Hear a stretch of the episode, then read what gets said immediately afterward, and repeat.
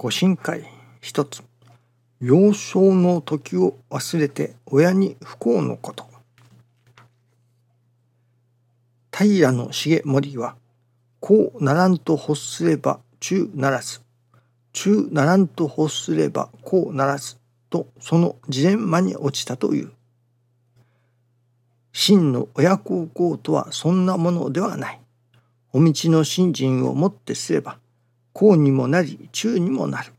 双方が立ち行く道が開けてくるものである。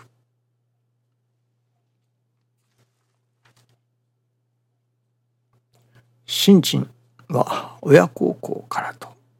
教えてくださいます。その親孝行の元はどこにあるか。それはやはり親の恩を知るということではないでしょうかね。親の恩を知るところから親への孝行の心も湧いてくるということではないでしょうかね。寝ていても内輪の動く親心というのがありますね。まあ、これは二つの思いが込められているように思うのですが片方は親の心ですね。子供が寝ていてもあ失礼。子供がいる。そして親がそのうとうとしながらでもうちわを動かすという。その寝ていてもうちわの動く親心というのですか。親はそれこそ自分がうとうとしながらでも寝ていながらでもうちわを動かして子供をまあ守っているというのでしょうかね。もう一つは子供の側からすれば子供がそれこそ自分はすやすやと寝ているそしてそこに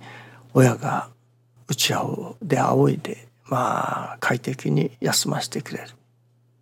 というのでしょうかね。子供が寝ている時でも親はちゃんと子供を守ってくれる。というふうにもいただけますね。いずれにしても親がこう思い子供のために何かをしている。うちわを仰いでいる。ということですからその子供としてはその親の恩を知る。その親心を知るということでしょうかね。そこに初めて親の孝行ということも親のお役に立ちたい親に喜んでいただければという心も出てくる育ってくると思うのですけれどもね私どもが人間が助かるということがまず第一だということですけれども。ではどうやったらその人間が助かることができるのか。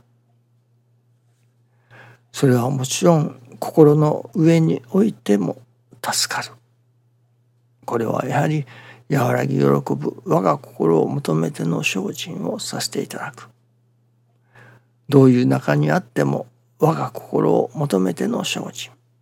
そこに助かるということがありましょうけれどももう一つはやっぱり神様のおかげをいただき続けるということ形の上においてももちろん私どもの心においても形の上においても神様のおかげをいただき続けることがなければ助かりようがありませんね。そしてまたその私どもが困ったな難儀だなと思うようなことがある。あるけれどもそれはまあ例えて言えば100あるうちの1つか2つ残りの99%はうまくいっていることの方が多いですね。何か一つ不都合があるとそれこそ自分の人生が真っ暗になったような感じがする。まあ、例えば車で自動車で言えば自動車が動いている。しかしパンクをする。パンクをすると動かなくなる。走れなくなる。だからもう人生が真っ暗になって全てが終わってしまったように思う。しかし自動車の機能は他にもいっぱいあるわけですね。エンジンであったりライトの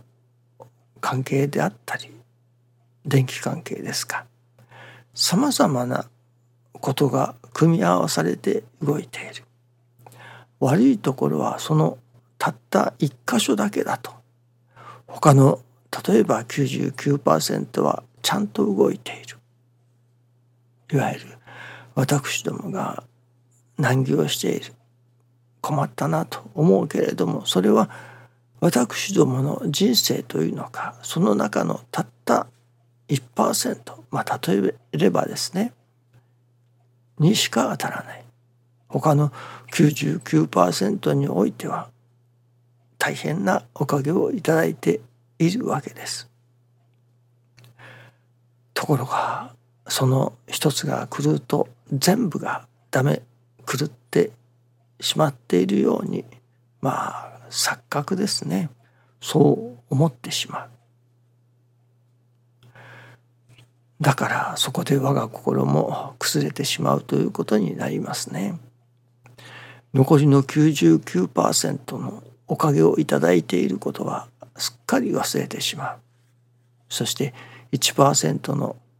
都合の悪いことだけにまあ心が占領されてしまうというのでしょうかね。それこそ寝ていても内輪の動く親心ではありませんけれども私どもが知らない間にでもやはり神様のおかげをいただいているまた知らないところでも神様のおかげをいただいていかなければ立ち行かない私どもだといや実際私どもの知らないところでどれほどのおかげをいただいているかそのことにまずは気づかねばならないということなのですね。私どもが助かっていくそのためには神様のおかげをいただかなければそれこそ我無力であってみれば神様のおかげをいただかなければここ一寸動けぬ私どもそれが動かし動かさせていただいているということはどれほど神様のおかげをいただいておるかということにまず気づかせていただかなければならないと。いわば100%のうちの99%は都合よく動いているわけですからね。たった残りの1%ぐらいが自分の思い通りにいかない。というだけのことなのですから。もちろんその残りの1%にも神様のおかげをいただいていく。そこに初めて、まあ、自動車が自動車として動き出した時にああよかった。おかげをいただいた。ということになるのでしょうけれども実際は目に見えない。例えば氷山の一角と言われるような目に見えない。海の中にある99%まああれは1割ですかね。だから9割ですかね。まあ詳しいことは分かりませんけれどもその例えて言えば目に見えない99%においては神様のおかげをいただいているのだということをはっきり認識しなければなりませんね。そしてその寝ていても内輪の動く親心を持って私どもの知らないところででも神様のおかげをいただいているということに気づかせていただいた時初めてまた私どもの中になんとまあおかげをいただいているものだと困ったことよりももっとより多くのうまくいっていることのおかげをいただいていることに気づかせていただく。そこに神様のおかげをいただいている。というまあ喜びというのでしょうか。ありがたい心というのでしょうか。それが我が心にもつながるのではないでしょうかね。私どもがまああまりにも自分に不都合のことだけに目を向けている。もっと残りの99%の神様のおかげをいただいていることに気づきそしてさらに神様のおかげをいただかなければ助かりようのない私どもだということに気づかせていただきそしてそれが100%神様のおかげをいただけれるようにまあ信心させていただくということではないでしょうかね。とにかく一時が万事に私どもの目の見えない目では見えない感じれないところで神様のおかげをいただきにいただきどうしているということに気づかせていただかねばなりませんね。そしてそういう目に見えないところで神様のおかげをいただいているのであるから今この目に見えて困ったということにおいてもそれこそ神様の深いおぼし飯の中でのこと。とそこにいただいていける。それもおかげの中の一つだと。おかげの中のまあ一コマだと。いうことになるのではないでしょうかね。神様のおかげをいただきにいただき続けておる私。どうも。そしてまたいただきにいただき続けていかなければ助かりようのない立ち行かない私どもであるということですね。どうでも神様のおかげをいただき続ける日々でありたいですね。どうぞよろしくお願いいたします。ありがとうございます。